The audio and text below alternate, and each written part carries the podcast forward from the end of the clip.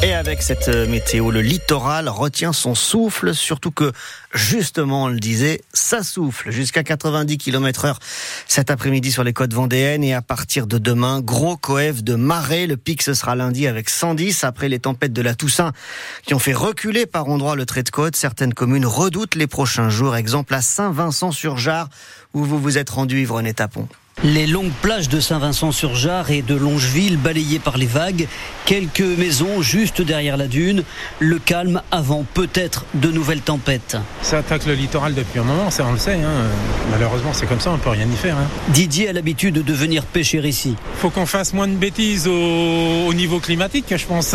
Puis comme ça on arrivera à ce que la marée monte peut-être un peu moins. Ce serait peut-être pas mal ça. Chantal, une autre habituée, surveille aussi les coefficients de marée. C'est un peu dommage et puis pour l'instant je vois pas beaucoup de travaux. Peut-être mettre des pierres, des grosses pierres. Faudrait... Parce que là, c'est sûr que s'il y a une grosse marée, si elle tape, s'il y a du vent, si la lune est comme il faut, je sais pas, j'ai pas tout regardé, mais ça risque d'être un peu douloureux. Sur la dune, le maire de Saint-Vincent-sur-Jard, Olivier Dalmasso, constate les dégâts. On a perdu presque 4 mètres, oui. On peut continuer de faire euh, ce qui a été fait pendant des années. On a fait du retroussage euh, euh, pendant des années. On gagne du temps. On gagne du temps. Après, il y a des solutions qui sont un peu plus pérennes dans le temps, typiquement avec de l'enrochement, ou alors on considère que la nature et la mer va reprendre sa place et auquel cas il faut accompagner. Accompagner les riverains pour qui l'attrait de la mer sera toujours plus fort que tout. Et vous, la mer, est-ce que vous la voyez gagner du terrain au fil des années, au fil des tempêtes? Est-ce que vous avez l'impression que le littoral change? Venez nous le dire.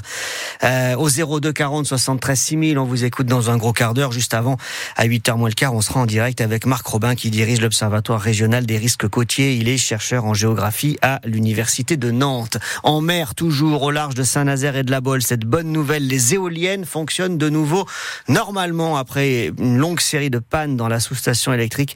Ça fait deux mois maintenant que le premier euh, parc offshore de France fonctionnait au ralenti.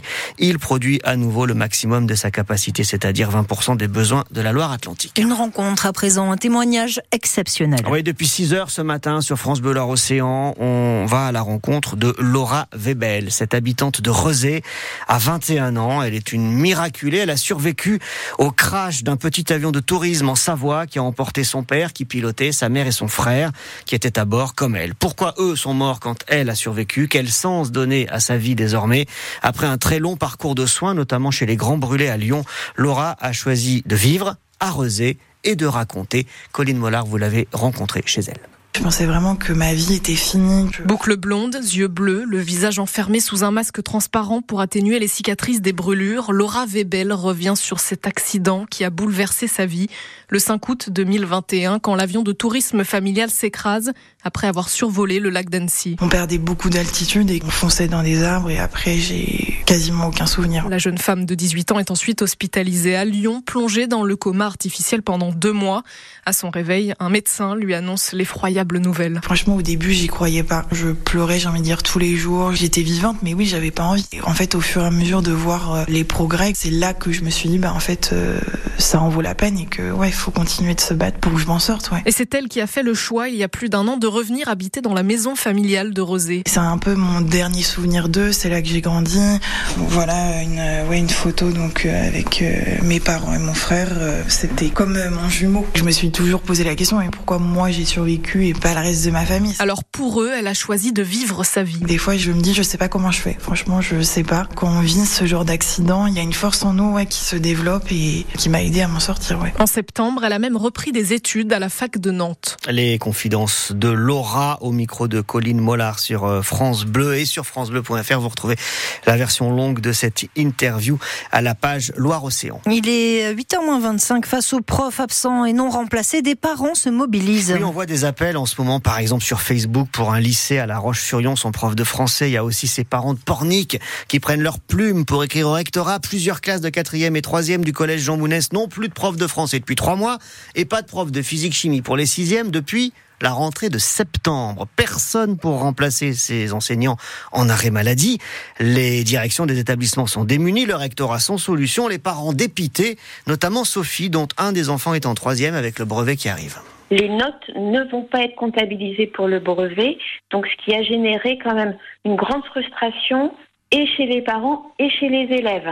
Forcément, ils partent défavorisés par rapport aux autres. Il y a cette injustice et frustration euh, des jeunes et, et des familles, du stress, de l'interrogation aussi beaucoup. Est-ce qu'on va avoir quelqu'un? Est-ce que, donc notamment pour les deux classes, parce que tout va aller très vite. Là, nous sommes euh, au mois début février, ça va s'enchaîner et euh, il y a un certain nombre de choses qui n'ont pas été vues. L'horloge elle tourne et combien de temps ça va durer? Jusqu'où ça va durer pour qu'on nous trouve une solution et cette crise des remplacements illustrée à Pornic, mais vrai ailleurs euh, dans l'éducation nationale, ce paquet d'heures non remplacées, comme dirait Amélie Oudéa Castera, c'est le gros dossier pour la ministre de l'Éducation. Enfin, à moins qu'elle soit écartée, le remaniement annoncé depuis plusieurs jours n'a toujours pas été officialisé, mais elle est donnée sortante. Dernier épisode hier, François Bayrou qu'on annonçait, lui, entrant renonce au gouvernement. Il parle de désaccord profond. Le modem au bord du divorce avec Emmanuel Macron et c'est toute la fragile majorité qui tremble. Réponse pour le casting du gouvernement a priori dans la journée, mais enfin maintenant on n'ose plus se prononcer sur le calendrier. Le sport nantais à la fête ce matin. Avec euh, la qualification des Neptunes, les volleyeuses nantaises en finale de Coupe d'Europe après avoir infligé un 6-0 sur deux matchs à leurs adversaires turcs. Un club français en finale de Coupe d'Europe de volley, ça fait 12 ans depuis Cannes en fait, hein, qu'on n'avait pas vu ça. Et puis sourire aussi sur les visages des mini Canaries, les moins de 19 ans euh, du FC Nantes qui ont sorti euh, Séville en barrage de la Youth League, la Ligue des champions des jeunes. Trois partout hier à la fin du match. Ça s'est joué au tir au but dans une ambiance de folie à la Beaujoire. La tribune Loire pleine à craquer en fusion. Il y avait 13 000 personnes en tout dans les travées de la Beaujoire. Il est 7h37.